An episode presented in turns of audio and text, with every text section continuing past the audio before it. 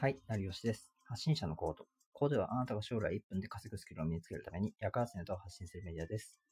今回のテーマは、信頼関係を下げない方法とはです。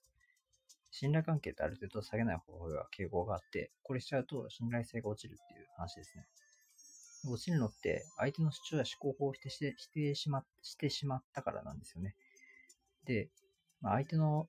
考えとか主張をまに聞いたり見たりするときがあるじゃないですか。でそこで自分と考えが違うなって思ったときに、つい否定してしまって、まあ相手の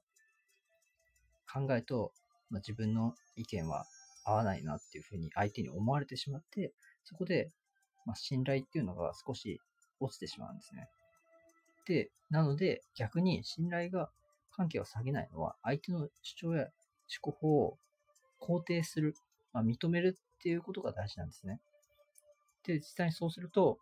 その相手の主張が合ってるか合ってないかは関係なくて、相手の意見が合ってることに、あ、この人は自分と意見が合うなっていうふうに、まあ、少し信頼性が回復するんですね。で、こういった相手との意見を合わせることで、信頼関係を保つ、下げなくて済むっていうことが、今回の主張ですね。まあ実際に今仕事で、そういった相手の主張とかを聞いたりすることがあったら、まず肯定をするってことをやってみましょう。